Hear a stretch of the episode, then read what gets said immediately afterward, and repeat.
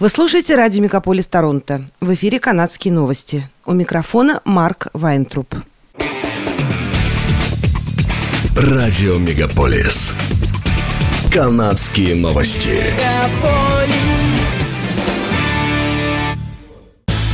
В эфире «Канадские новости». У микрофона Марк Вайнтруб. Канадские новостные издатели и вещательные компании, представленные News Media Canada, Канадской ассоциацией вещателей и си би си Radio Canada, во вторник подали заявку в Бюро по конкуренции Канады с просьбой провести расследование поведения Meta в отношении реализации закона об онлайн-новостях. Заявители утверждают, что Meta, которой принадлежат Facebook и Instagram, злоупотребила своим доминирующим положением на рынке социальных сетей в ответ на принятие закона об онлайн-новостях, который обязывает таких технологических гигантов, как Google и Meta, выплачивать новостным агентствам компенсацию за распространение информации, ссылки на их страницы. Новое законодательство направлено на поддержку новостной индустрии Канады, требуя от цифровых платформ, таких как Meta, компенсировать новостным изданиям использование их контента. В ответ Meta объявила, что прекращает доступность новостного контента на своих платформах в Канаде. Заявители утверждают, что это равносильно антиконкурентному поведению, направленному на снижение способности канадских новостных организаций эффективно конкурировать как на рынке публикации новостей, так и на рынке онлайн-рекламы. Канада ввела новые санкции против чиновников Беларуси. Министр иностранных дел Мелани Жоли объявила о том, что в санкционный список попали девять человек и семь военных организаций Беларуси. Теперь тем, кого коснулись санкции, запрещено посещать Канаду или иметь активы в стране. Санкции затронули в том числе и председателя Белтелерадио-компании Ивана Эйсманта, начальника управления профилактики эм вэ дэ Олега Каразей, а также Министерства обороны, некоторых судей и правительственных чиновников. Новые санкции против Беларуси также ввели в США, странах Европы и Новой Зеландии. Новый канадский министр жилищного строительства Шон Фрейзер заявил, что его приоритетной задачей будет строительство большего количества единиц жилья по цене, которую другие люди, чьи потребности в настоящее время не удовлетворены, могут себе позволить.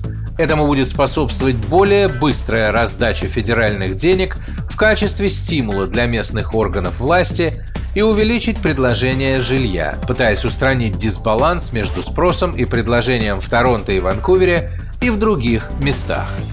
Комментарии Фрейзера подчеркивают амбициозные и противоречивые цели правительства, которое пытается подавить реакцию на рост стоимости жизни, но не хочет проводить политику, которая нанесла бы ущерб миллионам канадских домохозяйств, чье богатство связано с их собственностью.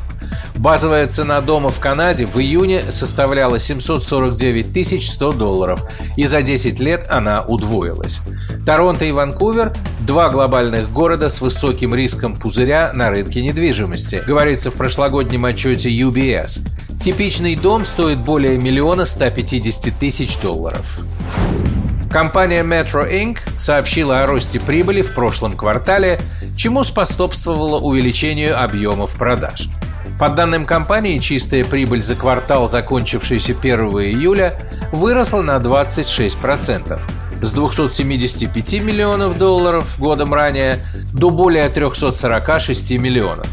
Объем продаж увеличился на десять процентов. Информация о значительных доходах Метро за третий квартал пришла во время продолжающейся забастовки работников супермаркетов этой компании в районе Большого Торонто. Почти две недели спустя, после того, как три тысячи семьсот сотрудников этих магазинов начали забастовку, требуя повышения оплаты их труда на фоне стремительной инфляции цен на те же продукты, которые они продают ежедневно. Канадцы по всей стране сталкиваются с проблемами при покупке автомобилей. Цены высокие, а ожидание новых автомобилей затягивается. К примеру, новую Toyota Sienna нужно ждать от четырёх до пяти лет. Розничные цены на новые автомобили в Канаде на шестьдесят процентов выше, чем до пандемии коронавируса, сообщила экономист Scotiabank Ребекка Янг. По данным сайта AutoTrader, средняя цена нового автомобиля в Канаде превышает шестьдесят тысяч долларов. В пятницу одиннадцатого августа цены на бензин в Торонто достигли максимального в этом году уровня – почти один доллар семьдесят четыре за литр. Некоторые эксперты прогнозируют, что осенью цена на бензин может достигнуть двух долларов за литр. Дэн МакТиг, президент организации Canadians for Affordable Energy, поясняет это проблемами с поставками нефти. ОПЕК в немалой степени способствовала этому, сократив добычу на миллион баррелей в день. И это в дополнение к тому миллиону, сократить который обязалась Саудовская Аравия. В итоге в мире в любой момент времени не хватает около полутора миллионов баррелей в день по сравнению со спросом, пояснил Дэн МакТейк. Слабый канадский доллар также увеличивает цену топлива примерно на двадцать восемь центов за литр, а введенный федеральным правительством налог на выбросы углекислого газа добавляет еще четырнадцать центов к каждому литру. В июне прошлого года, когда начали снимать ковидные ограничения, стоимость бензина достигла максимума в два доллара пятнадцать центов за литр. Эксперты считают, что в этом году цены не достигнут такого уровня, но это мало утешает водителей. Начиная с пятнадцатого августа пассажиры общественного транспорта в Торонто смогут платить за проезд своими кредитками и дебетовыми карточками, включая карты на смартфонах или смарт-часах. Использование этих карт ти ти си – еще один способ для быстрой и удобной оплаты проезда, заявляют власти города.